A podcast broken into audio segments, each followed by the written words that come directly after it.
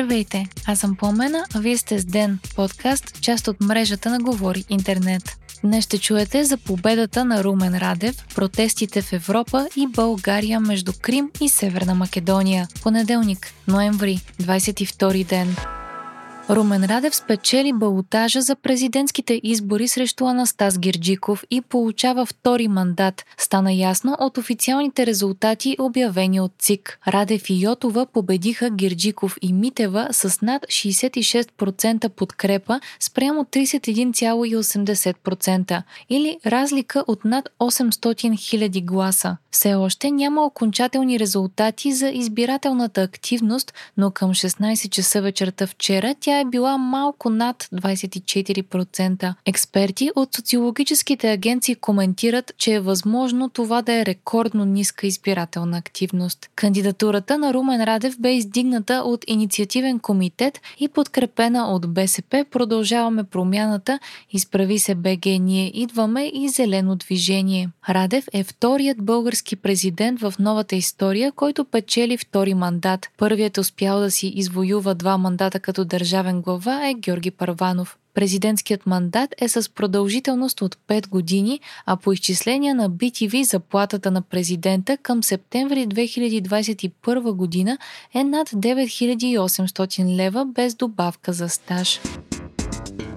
По време на изявленията си след изборната победа Радев очерта приоритетите пред държавата, а именно сформиране на кабинет. От президента зависи кога ще връчи първият мандат на победителите на парламентарните избори продължаваме промяната. Лидерите на формацията Кирил Петков и Асен Василев заявиха, че започват серия от дискусии по ключови политики с цел изработване на коалиционно споразумение. В дискусиите ще участват експерти от БСП, има такъв народ и Демократична България. Те ще продължат поне 5 дни. Срещите ще бъдат предавани на живо в Facebook, YouTube и на сайта промени.bg. От БСП вече обявиха, че са одобрили работните групи групи за преговорите, а от Демократична България потвърдиха, че за тях е най-важно първо да се разберат за политики, а не за постове. Борислав Сандов от Демократична България каза пред BTV, че е възможно формацията да не предложи министри,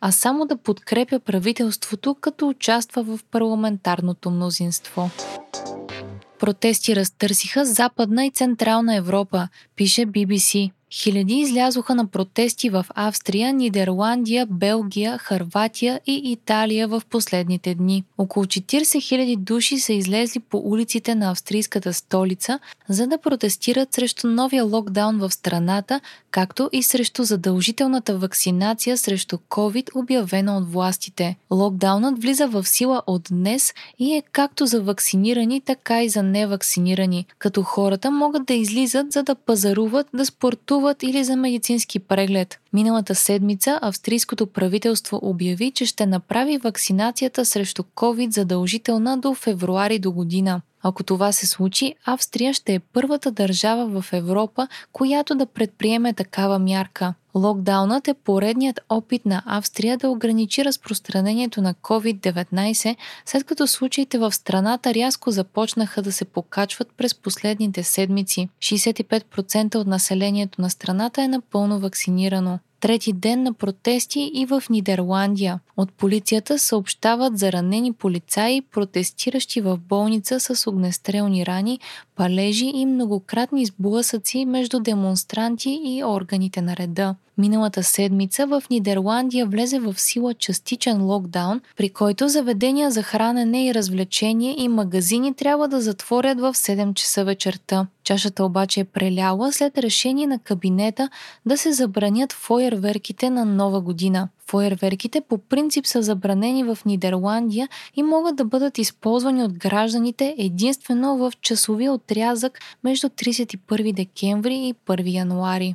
В Брюксел полицията е използвала сълзотворен газ и водни оръжия, за да отблъсне протестиращите. Демонстрациите са срещу нови мерки, които Белгия наложи за ограничаване на разпространението на вируса, а именно по-широка употреба на маски, задължително работене от вкъщи и тестване на хората, ако искат да танцуват в нощните клубове без маска, пише BBC.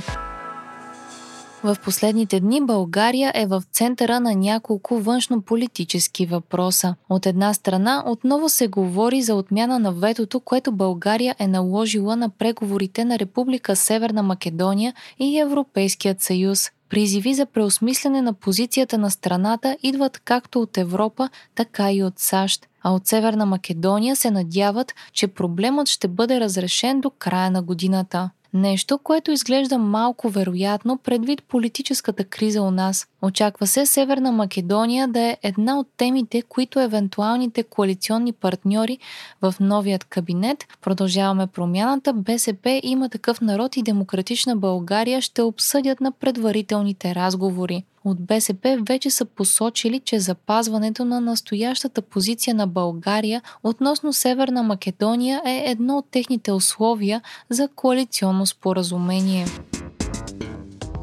Другият дипломатически въпрос, който предизвика обществено внимание, е изказване относно Крим на президента Румен Радев по време на дебата му с Анастас Гирджиков по БНТ.